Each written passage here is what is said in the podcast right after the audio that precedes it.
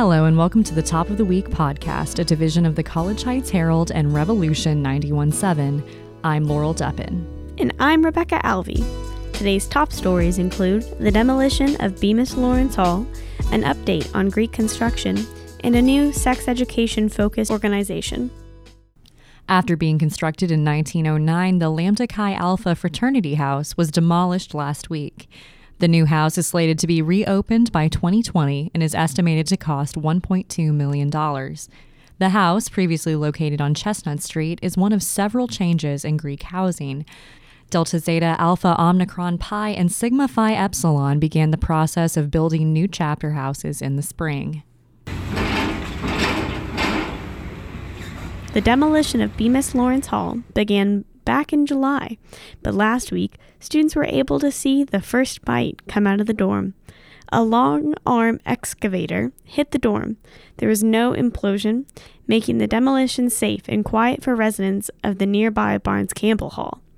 The process is expected to take about three months. A WKU junior is starting a chapter of Generation Action, an extension of Planned Parenthood on campus. Joining us to discuss is reporter McKenna Mitchell.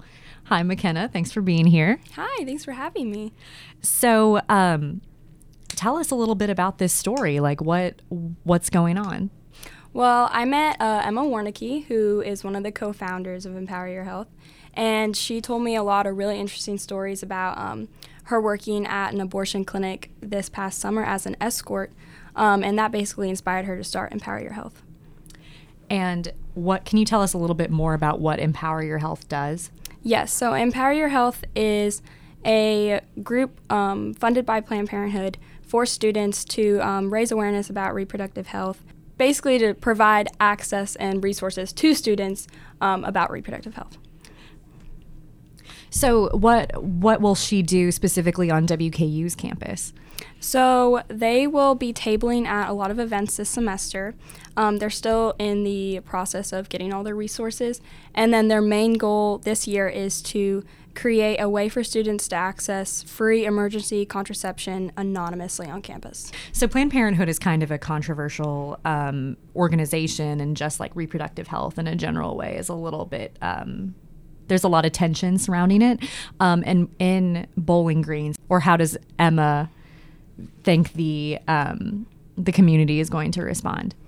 Um, Emma is definitely aware that there will probably be some backlash. She's more worried about the Bowling Green community rather than the students at WKU.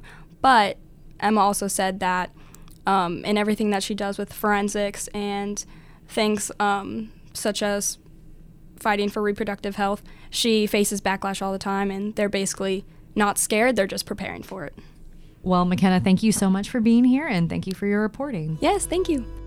This has been a Top of the Week podcast, a division of the College Heights Herald and Revolution 917. Until next Wednesday, have a great week.